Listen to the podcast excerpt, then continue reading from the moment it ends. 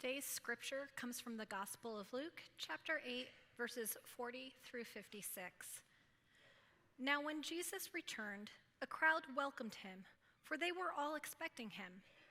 Then a man named Jairus, a synagogue leader, came and fell at Jesus' feet, pleading with him to come to his house because his only daughter, a girl of about 12, was dying. As Jesus was on his way, the crowds almost crushed him, and a woman was there who had been subject to bleeding for 12 years, but no one could heal her. She came up behind him and touched the edge of his cloak, and immediately her bleeding stopped. Who touched me? Jesus asked. When they all denied it, Peter said, Master, the people are crowding and pressing against you.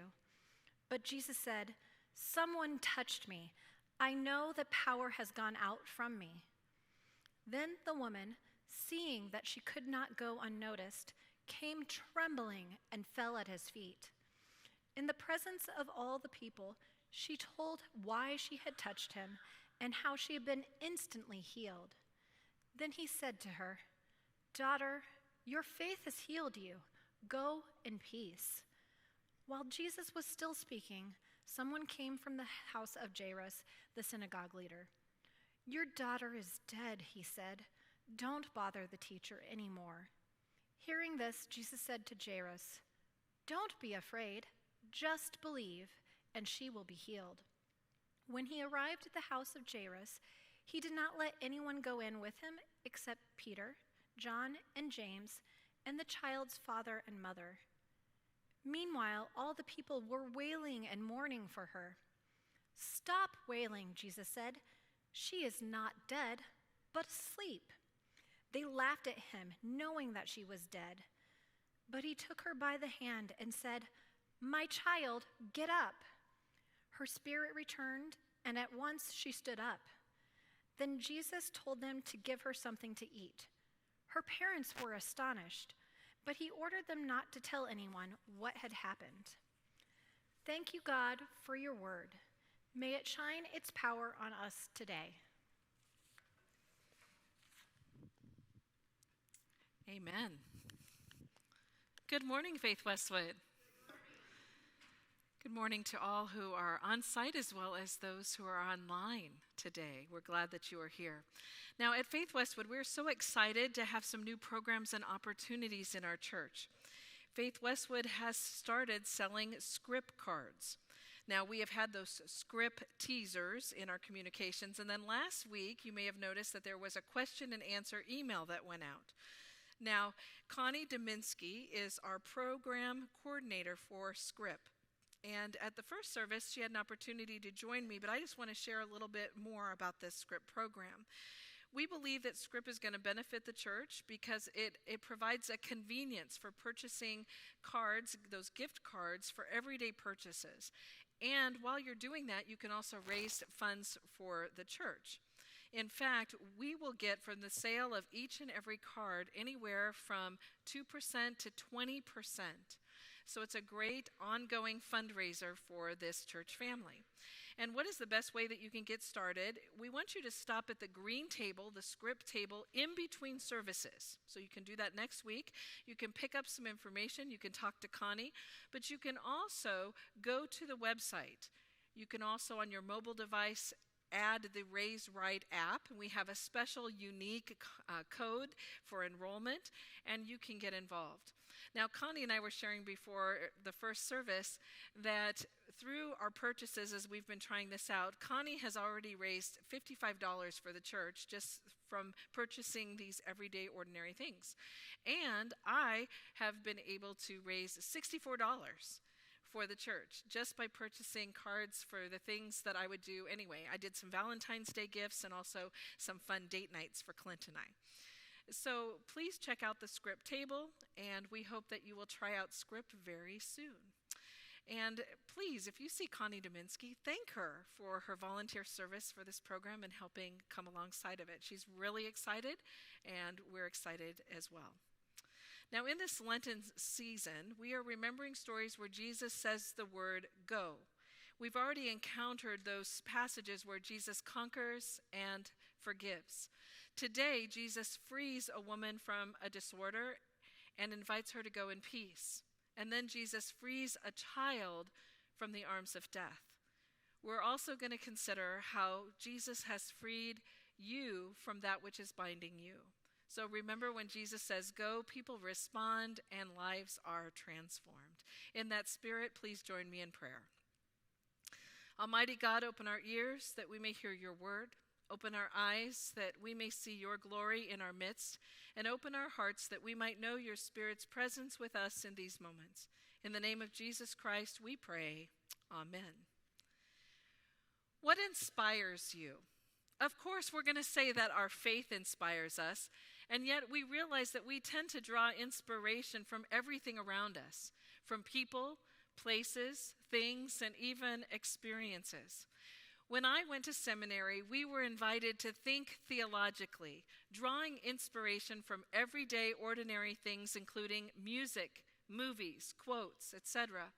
And we were invi- invited to relate those things to our faith.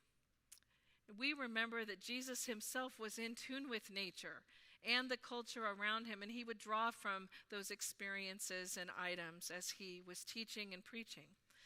With that being said today, I just felt inspired to add something to my introduction. When I woke up yesterday morning, I heard that a Jewish woman named Iris Apfel passed away at 102 years young.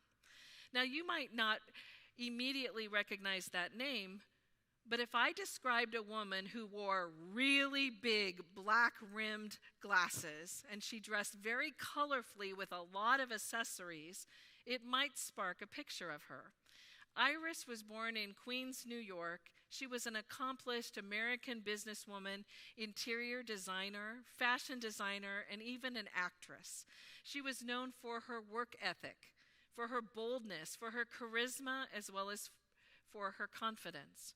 She referred to herself, and I love this, the world's oldest living teenager. And in an article, someone once said of Iris, she saw the world through a unique lens. Iris also had some amazing quotes that she left with us and the world. She said, Get old, but don't get boring.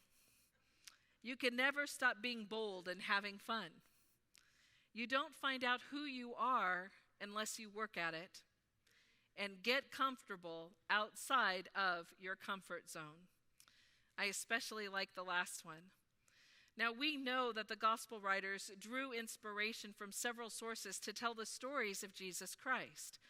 It is believed that Mark was the very first gospel that was written, followed by Matthew and Luke, and later John was written. In terms of today's focus passage, Luke drew inspiration from Mark's version of this story within a story. Now, Luke was believed to be some kind of doctor or physician, and so we know it had to give him great joy to tell these particular stories. As we reflect on our gospel passage today, we hear of two people who were desperate for the healing grace of Jesus. And yes, these characters certainly did get comfortable outside of their comfort zones to experience what Jesus had to offer them. Now, preacher and theologian Fred Craddock says that these stories are joined as Jesus brings God's blessings to two persons who, while certainly within Judaism, are outside of because of ceremonial laws. So, first we meet the synagogue ruler, Jairus. He fell at Jesus' feet, begging for healing for his 12 year old daughter. She was dying. He desperately wanted Jesus to go to his house. So I want you to imagine what it looked like for this Jewish synagogue ruler to do this. He was a prominent member of the community. And if his daughter was ill, she was unclean. And if he touched her, he was unclean. In fact, anyone who touched his dying daughter would have been ceremonially unclean. But we can imagine that, that Jairus had tried everything that the medicine of his day provided. He could have sent a servant to go get Jesus. Yet his desperation is so great that he leaves his dying daughter and goes to beg healing from the one named Jesus who had been performing miracles throughout the region. Now, we don't have their conversation from Luke's perspective, yet Mark reminds us that Jairus pleaded earnestly with Jesus, saying, My little girl is dying. Please come and put your hands on her so that she will be healed and live. This is very specific, isn't it? Now, we know that, that Jesus could have just spoken one word declaring her healed, and yet Jesus goes with him. And as Jesus was on his way to Jairus' house, crowds pressed in around him. Within that crowd, though, there was a woman. She had been bleeding for 12 years. Yes, it's very interesting that the Gospels reveal the fact that the woman who ha- had been bleeding for the dying child's entire life, 12 years. Can you imagine? And because of this bleeding disorder, she too was ceremonially unclean. She could not touch her husband. She could not bear children. She could not do household chores. She could not ever enter into the temple to fulfill her religious duties. We are told that this woman exhausted every opportunity to find healing.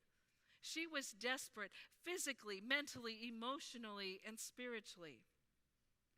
Imagine how that desperation led her into that crowd of people, pushing her way closer to the one named Jesus who had been performing miracles throughout the region. Mark's gospel reveals how she thought to herself, If I just touch his clothes, I will be healed. She inched herself closer and closer to Jesus. But again, remember that crowd was pressing in on her too. She had no choice but to reach out and to touch the edge of Jesus' garment. And when she touched Jesus, her bleeding stopped immediately. Now, if she could have just slipped away into the crowd in those moments, it would have been so easy and so perfect for her. And then she heard three words Jesus saying, Who touched me? I can imagine that everyone who was in earshot was just looking at each other with such a puzzled look on their faces, shrugging their shoulders and denying that they had touched him. Peter states the obvious Master, the people are crowding and pressing against you. I imagine Peter wanted to say something like, Really, Jesus? There's so many people around you right now. How can you dare ask the question, Who touched me? But maybe it surprises us too when we hear Jesus say these words, Who touched me? Jesus has already demonstrated that he knows things. He knew exactly what the teachers of the law were thinking in last week's gospel passage. And now Jesus knows that someone touched him in his or her desperation because he felt it. He actually felt the power leaving his body. And when the woman realized that she could not go unnoticed, she fell at the feet of Jesus trembling. In Luke's version of the story, we learn that she explained to Jesus in the presence of all of the people why she did what she did and the result of it. She was healed. Jesus didn't question her any further, did he? And he did not berate her. He simply tells her that her faith has healed her and now she could go in peace. She could go in peace knowing that her bleeding disorder was completely healed. She could go in peace knowing that her relationship with her husband and her family could be restored. She could go in peace knowing that she was now clean she was able to reunite with her faith community and those religious practices that meant something to her. And she could go in peace knowing that Jesus frees people like her from the things that bind them. Now, while it doesn't seem like this healing interruption took too long, we can imagine that it was an eternity for the desperate Jairus while this was happening, someone actually came to find him to tell him that his daughter had died, that he shouldn't even bother the teacher anymore. He left her bedside to go and to find Jesus. And now it was Jesus who reassures him by saying, Don't be afraid, just believe, and she will be healed. Imagine what it took for, for Jairus to have that kind of desperate faith to believe. Imagine what it took for, for Jesus to address the mourning and wailing outside of the house, to say, Stop wailing. She is not dead, but asleep. And then imagine listening to the people laugh at him because they simply did not believe him.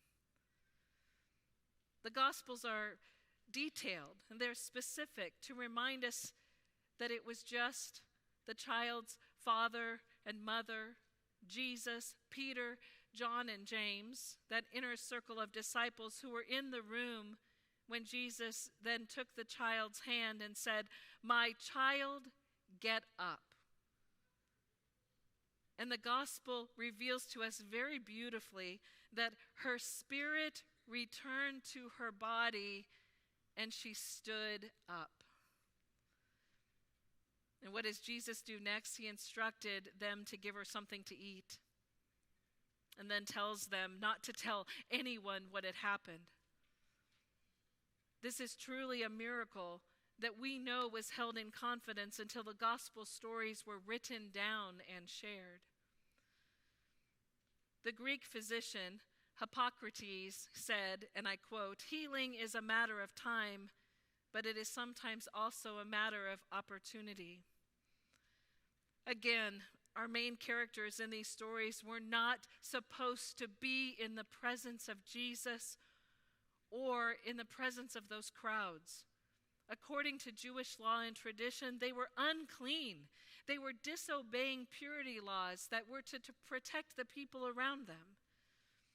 But N.T. Wright says that Jesus recognizes the pollution of sickness and death, but it is the power of his love that turns that pollution into wholeness and hope.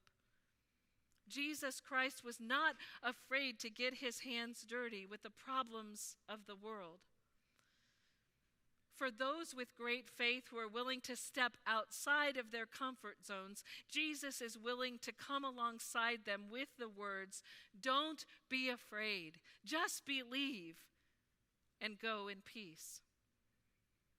And Jesus frees them from that which was binding them, not just their fears and doubts, but literally freeing an unnamed 12 year old child from death and an unnamed woman from a 12 year old condition. Now, today I've chosen to use the word desperate for both of these healing and freeing stories. I've chosen to repeat that word often because I think that it is the right word to describe what we believe that Jairus and the woman were feeling in those moments. What about you? Are you feeling desperate? because you and I face things in our lives that we can only rely on God's grace to get us through. You and I also face fears and doubts. We face the pollution of this world. We face those things that are taboo to talk about, let alone to deal with. And some of those things are binding you. Certainly, today we know that there are so many people who are desperate in their battles and in their struggles, in need of healing of the body, mind, and spirit.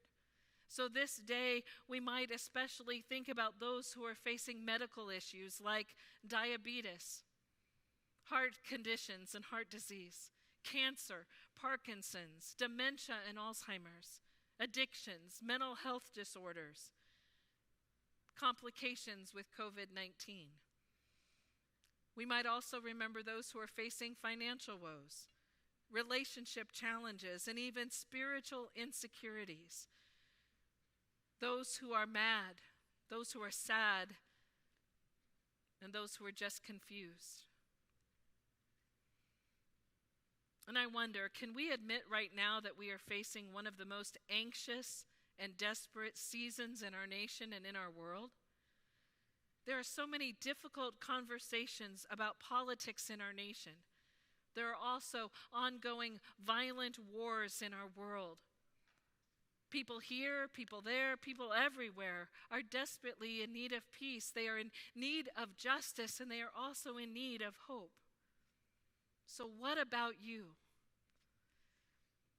Are you in need of Jesus to free you from that which binds you? I want you to imagine reaching out and touching just the edge of his garment. Imagine crying out and asking for exactly what you need. Either way, the healing and freeing power of Jesus Christ is still available to us, right here, right now. And how do I know? Because the Gospels reveal to us repeatedly that Jesus knows people's needs, sometimes even before they are aware of it. Back to our opening, you know, Iris Apfel once said, Color can raise the dead. well, Iris, only Jesus can really do that. But we can certainly appreciate her reminders to believe in oneself, to reach out with boldness, and to see the world through a unique lens. Our gospel characters were not afraid to do just that. And Jesus frees a woman from her illness and a child from death. Remember always that when Jesus says go, people respond and lives are transformed forever. So, hear for yourself and for those that you love this day don't be afraid. Just believe. Go in peace. Amen.